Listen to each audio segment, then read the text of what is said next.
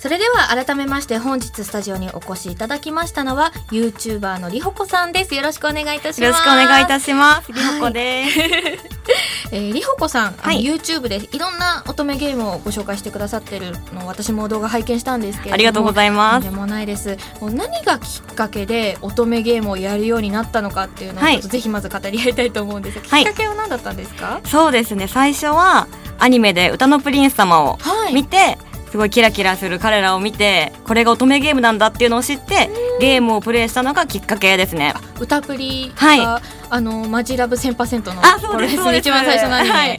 あ曲がすごい良くて。流行ってました流行ってました。みんな歌ってて。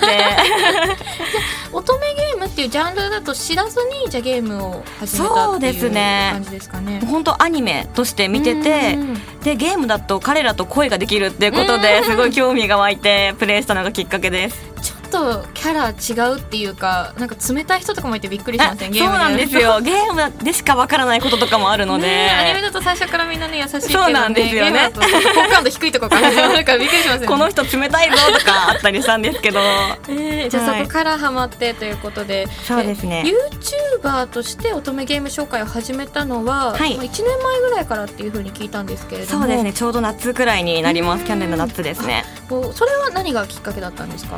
そうですね。これはたまたまその時プレイしてた「まじまじょ」っていうゲームがあって、はい。そのゲームをフォロワーさんに友達とかに伝えたいなと思って、うんうんうんブログだと語彙力がなくて文字が書けないので 動画だったらみんなに聞いてもらえるかなと思って動画にしたのがきっかけです。そうなんですね、はい。じゃあもう割とまあ身内のというか自分のお友達とか、ね。まあ、ツイッターのフォロワーさん向けはい。に始めたのがじわじわとじゃあ視聴者が増えてそうですね。本当最初は友達に向けてっていう感じだったのではい。今やっていう感じですね。びっくりです。えー、とうございます、じゃあそのりほこさん今回ですねはい。すごいたくさんメールをいただいておりまして、ありがとうございます。はい。嬉しいです。ね、少しずつ紹介していきたいと思うんですけれども、まずラジオネームひまわりさんからい。ただきました、ありがとうございます。はい、はじめましてひまわりと申します、えー私自身乙女ゲームのモチベーションにかなり差があり下がっている時は何週間もゲーム機すら触れない時がありできていないゲームが多いです。モチベーションはどうやって保っているまたは上げていますか？というご質問をいただいたんですけれども、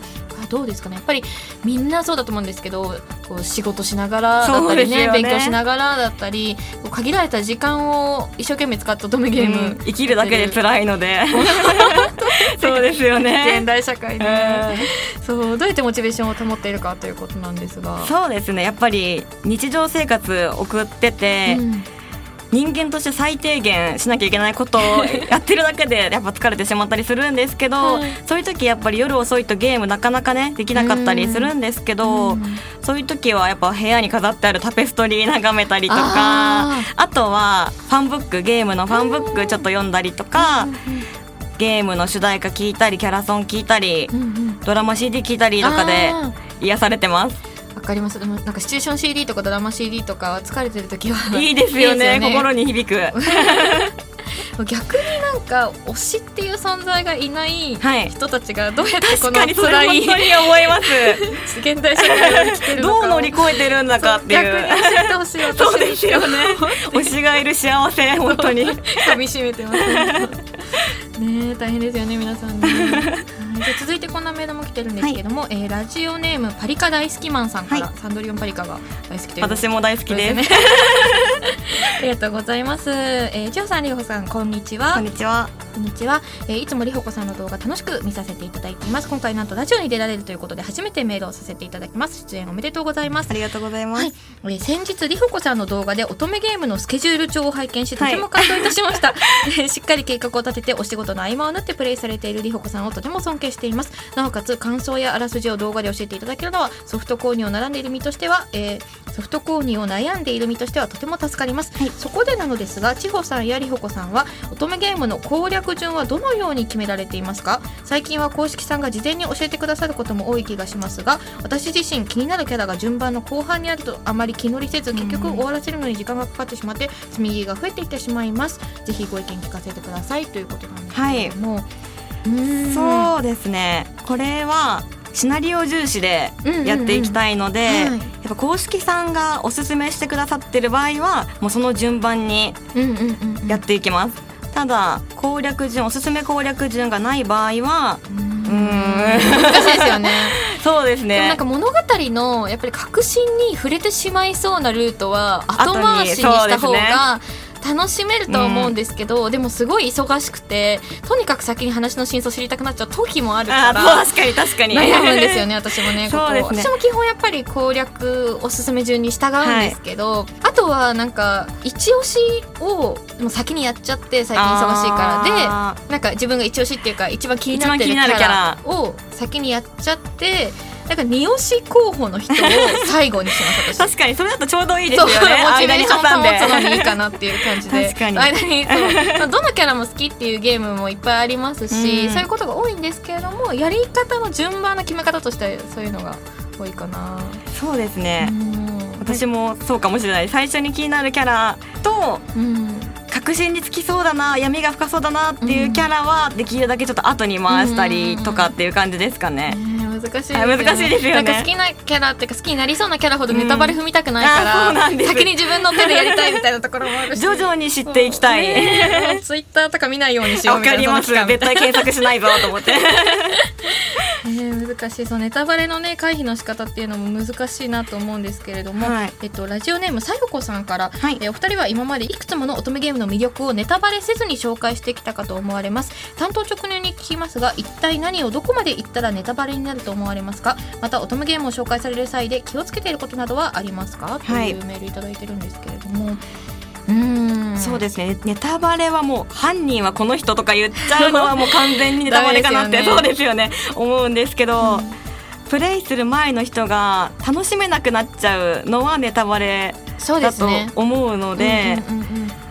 このキャラがかっこよかったとか可愛かったとか、うんうんうん。このルートはシナリオが良かったとかだったらネタバレじゃないんじゃないかなって思います。こう実際にやっぱり好きでプレイしてるからこそここの良さはプレイして味わってほしいみたいなんこうツボみたいなところっていっぱいやればやるほどやっぱり分かってくるそうですよね。ところであるのでそこを避けつつなんとか魅力を伝える。みたいなどう伝えていくかっていう。そうなんですよね。最終的にやばいしか言えなくなる。語彙力をなくす 語彙力なくそうオタク。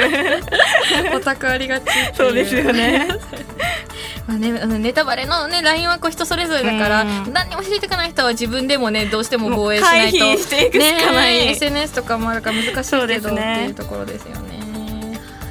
います、えー続いてラジオネームレイアンさんからい。ただきました、乙女ゲームをするときに、えー名前は自分の名前でやりますかまたはデフォメでプレイしますか、えーこれからもツイッターや動画の方でも仲良くしていただけると嬉しいです、はい。楽しみに応援しています。というメッセージいただいたんですけれども、はい。自分の名前でやるかデフォメでやるか。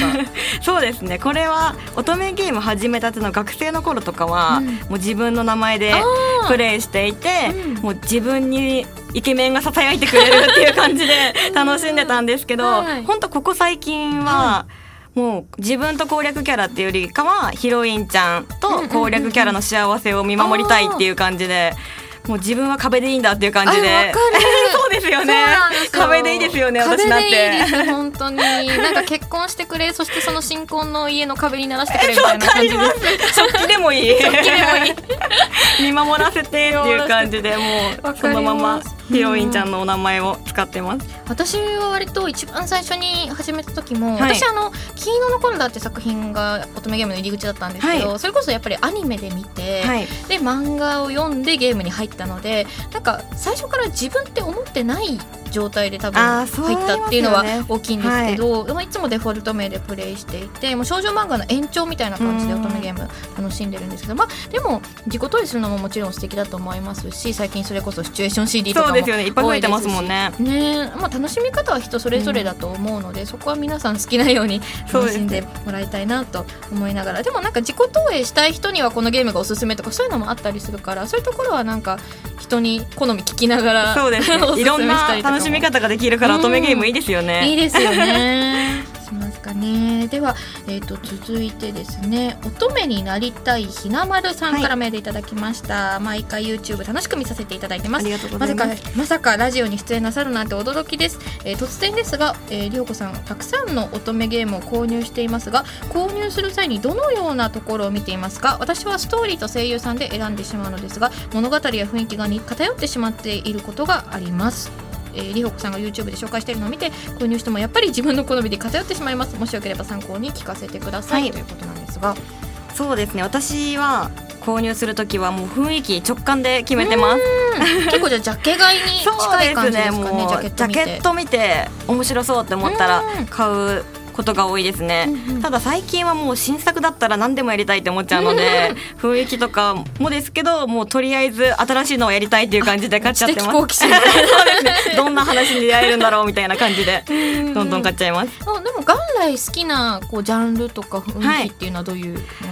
ダーク系とかが好きでサスペンスものとか、うんうん、カラーマリスとかサイドキックスとかそうですね。クロックゼロとか、うんうん、そういうのが好きですね。サスペンス最近増えてきましたよね。多いですよね、ね、そう今ちょっとあのこう時の話題になっている、はい、あのドラマのあなたの番ですとかもそうなんですけどあ,、あいう推理系って今流行ってるんだなって思って。そうですよね。おしゃれドマニアックスとかもそうですよね。犯人探しみたいな。刺激がやっぱ日常生活ただ送るだけじゃ足りないからゲームで刺激を求めるみたいな感じですかね。ね。あと整理しながら頭考えながらでもときめくっていうのは いいですよね。追加効果みたいな。なんですかね。楽しいのかもしれないですね。そうですね、うん、ありがとうございます。私結構でもファンタジーがかなと思いつつ、はいはい、たまにやっぱり学園ものもやりたくなったりとかも。はいわかります。やっぱ気分によって変わりますよね。そうその時 自分のねモチベーションとか気分がやっぱり影響しますよね。ありがとうございます、えー、続いてご紹介するのがラジオネームゆこさんからいただきました。須崎さんりほこさんこんばんは。こんばんは、えー、乙女ゲームをやるときっとそのゲームの中で一番好きなキャラクター推しキャラができると思いますがその推しキャラが決まる時ってどんなタイミングですか？例えばそのキャラのビジュアルや声優さんが発表された瞬間だったりそのキャラのルートをプレイしていてギャップやシナリオにやられた時だったりいわゆるそのキャラに落ちたっていう時はありますか？私はキャラのルートに入ってる時は完全にそのキャラが好きになっちゃうので絶対推しだと毎回どのルートでも思いながら ゲームをプレイしています。ということなんですけども、はい、あと似たようなメールいただきました。ラジオネーム夜桜さんとさんからいただきました。えー、はじめましてメールを送るのも乙女ゲーム通信さん聞くのもはじめましてになります。ありがとうございます。はい、えー、いつも YouTube で見ているりほこさんがラジオに出ると聞いていても立ってもいられずメールを送らせていただきましたはい、えーと、間違っていたら申し訳ないのですがりほこさんが以前動画でゲームはあまり前情報なしでプレイすると言っていたかと記憶しています。私の場合 PV などを見てこの子を推したいと思う彼を見つけたらゲームを買い結果全ルートクリアした後もやはり一目惚れした彼が一番好きになることが多いです、えーと特にリラードの鵜飼翔吾君がそうだったということなんですけれどもなるほど、えー、皆さんの場合全ルートをクリアしてから推しが決まりますか？それとも一目惚れのまま推し続けますか、えー、また一目惚れのまま推し変なくずっと好きなキャラがいたら聞きたいです。そうですね。えっ、ー、とそうどの瞬間に推しが決まるかっていう。瞬間はどの瞬間は、見た目とかも大事なんですけど、うん気になるとかはありますけど好きになる瞬間はやっぱシナリオにやられたりしますね。その気になるキャラとそのシナリオの濃さとか切なさとかに結構やられることが多いです。うん。やっぱりでもシナリオは大事ですよね。大事ですね。思わぬ良さでシナリオの良さでこうダークホースが現れてハマっちゃう時も。えあのキャラって明るいキャラじゃなかったの？こんなに闇キャラだったの？みたいな。時にめちゃくちゃ落ちちゃいますね。いやでも分かるなありますよね。そうですね。だからやっぱゲームやってみないと分かんないなって本当思いますね。私でも私結構最初のビジュアルとか雰囲気で、この人怪しいなって ちょっとわかり勘ぐりますよね。この人犯人じゃないかみたいな思っちゃう時あります。とかなんかその怪しいの意味があれなんですけどなんか自分が好きになりそうみたいな。そうだなみたいなのを感じ取ってやってやっぱりその人だったってこと結構多いかもしれない。だからこの夜桜さんとのその鵜飼翔吾君みたいなパターンが多いような気がしますね。このパターンだったこともあります？あありますねでも、うんうんうんニルアドだったら、アキラ好きなんですけど、アキラは顔見て、アキラ好きそうと思ってプレイしたら、やっぱシナリオでもやられてしまって、やっぱり私はアキラが好きとなりました。私絶対ルイだなって思って、好きでした？初めてルイでした。ありますよね。でも最終的にニルアド全部プレイするとハヤトにもやられるっていう。そうですよね。メ イってずるいんですよね。シナリオ間違いなくいいしなっていうところで。そうなんです。結局全員いいっていう。そうなんですよね。いやすごいなんかあるあるがいっぱい共有できて すごい楽しくてめちゃくちゃ喋って、タイムキープもしないでめっちゃ喋ってるんだけど大丈夫かなと思いながら でちょっと後半のコーナーの方でよりディープな乙女ゲームのね世界の話をしていきたいと思いますので皆様よろしくお願いいたします。お願いします。